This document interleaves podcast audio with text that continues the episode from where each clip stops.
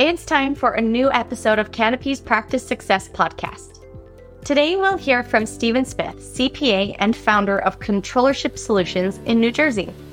Stephen discusses how he has created a niche and persona as the Quicken coach, the power of partnering with complementary service providers, leveraging technology, and how he finds balance between building his practice and making time for his passions, including his family.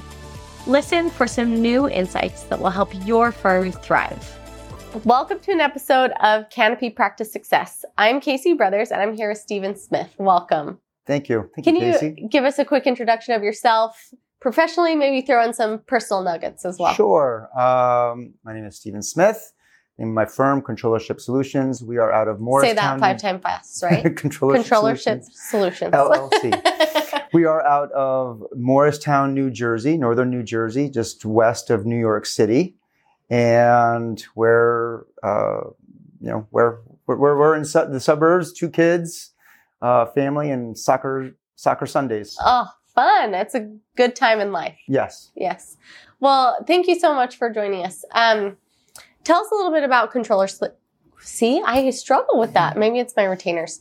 Controllership solutions and what you do. So we are a boutique uh, kind of firm. Uh, it's myself and one employee, and we provide training, troubleshooting, setup, and ongoing controllership services to both businesses as well as individuals needing a little bit of accountability with their personal finances and household. Okay, and you've specifically helped individuals who are, when we're talking about individual clients and not business clients, um, who are already managing their finances well and, and typically have come to you with just technology issues, but you've found that even though they might be coming, it's funny. We all think we know what we want.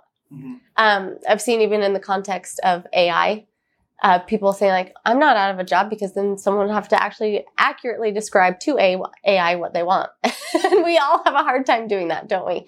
Um, so people probably come to you thinking that they know what they want, and then as you're evaluating things, what tell us a little bit about sure. that process? Well, just like you know, just like with businesses, yeah, individuals have the same problems. They need to know what their money is doing, where it is, yeah, how it's doing, how it's being deployed. Uh, and as businesses grow, obviously it becomes more of a complex chore. Same thing with individuals and families. yes, As they become more successful, they have the same problems. Multiple homes, multiple accounts, multiple investments. And just like with businesses, the question of, am I making money? And why can't I make payroll? And is this working? Who are my mm-hmm. most profitable clients? That becomes a similar issue, just in a slightly different context with individual households. Oh, I have Yeah. different houses. What am, I, what am I spending? Do I have enough money for college? Do I have enough money for retirement? Are we living beyond our means? We feel like we're making a lot, but are we spending too much? Th- those types of questions. And it all comes down to data. So, Yes. data data is king, right? Yes. Data um, checks our emotions at the door. It's hard to argue with. So what, what's some of the data that you love reviewing with your clients? So in the beginning, it's just what I call like, you know, righting the ship. We just got to get a balance sheet in place. So what exactly does a balance sheet look like? Whether again, if it's a business or, or an individual household. When it comes to businesses, it's accounts receivables and liabilities or their customer deposits, fixed assets. With an individual, it's the same thing. It's might be stocks, bank accounts, credit cards, second homes, third homes, collector cars, who knows what. Yes. so let's let's get everything on one page. Then, of course, after the balance sheet comes the P and L. So what is the you know what what are the the how does the cash move in and out? Yeah. Uh, both for again in the business, customers' expenses, and an individual, it might be earned income, it might be passive income, it might be rental income, and is that enough to offset expenses? Yeah. So data is not a strength of everyone. I think it comes really naturally to accountants because accountants work so well with numbers. Um, how do you help your clients understand the data that you're dealing with? Yeah, it- well, they, they, they, they usually have a question. They understand that there's a problem. Mm-hmm. They don't necessarily know what the solution is. Yeah. Frequently, the relationship starts with just solving technical issues. So I have to build trust, knowing they need to know that I know how to work the software, the QuickBooks, the e-commerce, the integrations, Quicken. They need to know how everything works. So once they see that I am uh, an authority when it comes to reconciling, getting a balance sheet, uh, understanding how these things all kind of fit together, then they they start to have some trust. And then it's like we get to the real nature of the issue, the real nature of the problem. It's yes, I don't know why we're not doing more more uh, why I'm having difficulty making payroll or you know why is there never as much money in our bank account to pay the credit card bill and so once we start to like say okay well if that's the problem let's now let's look at the actual numbers. So let's see where it's actually going.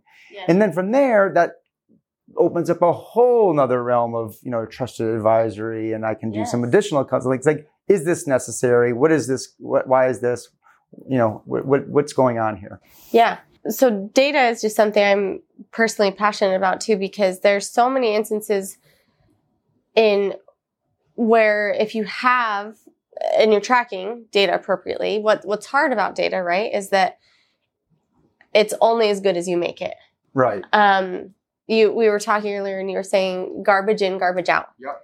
And if you're putting in bad data, you're not going to be getting the data you need to that that data is not going to reflect reality. sure So how do you go about making sure that your processes to capture data are capturing it correctly? So if I'm really doing my job right, the the the the, the process is, is is easy. It's selling them on the pro- process. That's the that's the hard part. They need to kind of Mm. have their own aha moment. The client needs to really want it. Yeah. So the challenge is is getting them to want it. So they came to me with a technical question. Okay, they kind of want it. So then I give them the technical answer, but then it's like, you know, this is going to happen again if you don't learn something, if you don't learn the process, and if you don't want the process, if you don't want to have constant improvement, constant ongoing, you know, analysis of this. So how do I, I try to get that buy-in from them by getting them to have the own, their own aha moment. I'll, and I'll use expressions. Yeah. I'll use, I'll say, this is garbage in, garbage out. And you got to work for it. You know, Yeah. or, you know, um, you know, the, the Yeah, we're- we're talking about-. Behavior change here, Yeah, and it's not going to happen overnight. Yeah, it does not happen overnight. So, so they need to actually understand that and, and, and get that. And so I'll use expressions that they've heard all their life, you know, you know, such as, you know, garbage in, garbage out. So they can say, oh, okay, yes, I get it. And then when it goes wrong again, they're holding themselves a little more accountable Yeah. to it. So we'll say, okay, here's the process. This is what needs to be done. And is it hard? No. But, you know, with risk reward is another one. So everyone understands that there's a risk and a reward and everyone understands that there's a relationship between the two. Yeah. So I try to demonstrate and show them where that risk reward is and where that paradigm is. Now, the other element to this, of course, is there's a point of diminishing returns. so Yes. they can't go too far with it. So Yeah. where do we find that sweet spot? Where do we find that that actual like okay, this is something that we can do? And then I use another expression. I use the 80-20 rule, the, something they've also heard from their, you know, all their life. 80% of your problems can be solved with a little bit of effort, with 20% effort. So let's just course correct a little bit here. Yeah. And then great, we'll, we'll fix that. And then of course that moves everything up. And then hopefully it gives them a little bit of a taste of, oh, this is really nice. This is Yeah. great.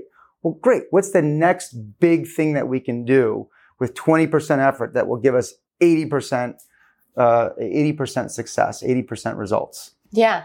So talk to me too about how you found all of this within your firm, how you found that this was a need to to help people identify how to um, find these points of leverage. And I, at the conferences and just podcasts and ongoing, you know, books that I've read, uh, I, I, I absorb that because it's very interesting to me. And, uh, but it's very difficult to give you know, a client a book and say, "Oh, if you read Yeah. this," and they don't they don't really want that. Yeah. But so I needed a much want the cliff quicker. I wanted a cliff note, right? yeah. So that's kind of where these expressions kind of came from. That like, oh, well, you know the expression, right? You know, Yeah. a bird in the hand is better than two in the bush. Yeah. Like, okay, oh, well, what does that mean? Well, again, it goes back to your risk reward. What kind of entrepreneur do you want to be? How successful do you want to push this? How how much leverage do you want to apply uh, as you grow a business? Because they don't have unlimited capital. They don't have un- unlimited labor, you know, uh, labor. So they have to decide what is the priority and kind of that discussion. Okay, what do we, where do we spend our time next? Again, the Pareto principle, 80 20. Well, where do you think you're going to get the most bang for your buck? Another Yeah. expression. I, I'm hearing you talk about this and thinking that maybe there's a difference between an, a new client and uh, a really developed client. Because, and uh, tell me if I'm wrong. Mm-mm. No, it's, it's, it's, it's a, it's a progression. It is, it is, a, and it's never ending. Well, I mean, in terms of your data too. Like, Yeah. let's say you have someone who comes in and is tracking things. They might be tracking them while they might not be. Um, whereas someone you've been working with for a much longer time, you can have established processes to have that data and maybe even established um, schedules of when you're sharing that data and how you're sharing that data. So, how do you get a customer through that uh, progression to a point where your data's on autopilot? Right. Well, it, uh, th- that's the. I, I do. I am very transparent with my with my clients. I tell them if I'm doing my job right, I will eventually make myself obsolete, Mm. and and I see that as actually success. Mm. So, and it has happened on multiple occasions. They've either um, they've reached a point where they say, "Okay, I've I've found my equilibrium in the size of my business with, on the risk reward paradigm. I don't need to continue to grow, and I'm very happy with the status quo." Uh, other clients have continued to grow and grow and grow, and they outgrow me, and then they say, "Well, we need someone full time." And I'm not that person. I, Yeah. I like working with a lot of diverse clients. Uh, and that's great too. That's like they've left the nest. You Yeah. know, they've learned to fly. so another another expression, right? Um, um, so uh, so in the beginning, it's it is this the, the the data. It's getting teasing things out of their Excel spreadsheets. It's teasing things from their manual paper, you know, antiquated systems, and getting it into a process, Yeah. getting it into something in, into more efficient. And in the beginning, sometimes there's resistance, Yeah. especially if they have staff. Sometimes they're established staff and and they're like, "Whoa, this is going to be different." And if I jump into a time saving thing, there's almost a little bit of you know uh, uh, fear and trepidation there. But that doesn't take that doesn't last long because then I give them other things to do, and then they say, "Oh, okay." But then they're also doing things that they're feeling much more confident about because while the Excel spreadsheet they've been using for years, you know, they were never they never had any check and balance on the spreadsheet. That's the difficult with the difficult part of about a spreadsheet. There's no way to really check to make sure the data is correct. Yeah. In a system, it's what if it's designed Yeah. correctly, we can reconcile that. We Yeah. can find that. So they feel much better about like, oh, great, I can do my data entry and then know that somebody else is going to tell me that's okay. Whereas instead of with a spreadsheet, they're doing data entry and they're just very paranoid about doing something wrong mm. because it'll go unnoticed for indefinite. Yeah, yeah. So depending on the processes or operations you have and the systems through which that information is collected, you can Mhm. worry less about whether or not the data itself is right and worry more about how you are examining the data. And once we get to the next point, it's going to be, okay, let's analyze this. Yes. And that's where I continue to stay relevant and say, okay, how can we analyze this? What's next? What's, is it service offerings? Is it real estate? Is it property? Is it insurance? Yes. What do we, what do you want to do? You know, Yeah. there's lots of things that you can do. And, and, and, and my job is not just to say, I start off with systems, of course, because I'm a big believer of systems, but I also have to play the role of, you know, devil's advocate and say, listen, if you ask other people, other professionals, they're going to give you different answers. You're a business. If you ask your insurance person, they're going to say, well, you, have risk here. You need more insurance. If you're going to ask a lawyer, they're going to say, well, you have risk. You need more entities. If you ask a banker, they're going to say, oh, put it in a CD. If you ask an investment person, they're going to say, oh, it's, you know, stocks and bonds. If you ask an inventory person, it's more inventory. So where can we use the data that we've designed and processed yes. to, to really get into, okay, how do we, now let's talk about strategy. Yes. Oh, I love that so much. Um, you're flying blind without good data. Yeah. Um, and good data to me too, again, like I, I said, helps you check your emotions at the door, which I feel like makes it easier to take a leap when, when there might be a risk to take. Um, the longer you're tracking data, the more you can spot trends and, and see behaviors that were unnoticed, even though you might have been the one sure behaving. yeah. No, I live very vicariously through my clients because they are entrepreneurs that take risks. Mm. And I really empathize with the risks that they're taking. And there's so many risks out there, the macroeconomic risk, competition, products, you know, there's that they can't control. Yes. So by starting off with what they can control, which is their own house, their own information, their own data, at least then they'll have the information to make as educated of a choice as, as educated of a decision as possible. So that when they say, well, okay, I know this is going to be a risk. I've quantified the risk the best I can, but yeah, let's let's order that extra, you know, bunch of product from from China that may take six or eight weeks on a on a container to get here because I don't want to restock. Or okay, no, I'm willing to go just in time if I need to and run the risk of being out of stock. You know, or or if you're a builder, I'm gonna yes, I'll take this big project on, even though I don't know what's behind the the old sheetrock yeah. or anything like that. Oh, risk. right. So they just got to quantify it. Like, yes. oh, okay, here, here, how can we, you know, let's let's measure it. Yeah. Um, now, do you do this differently for business and individual clients?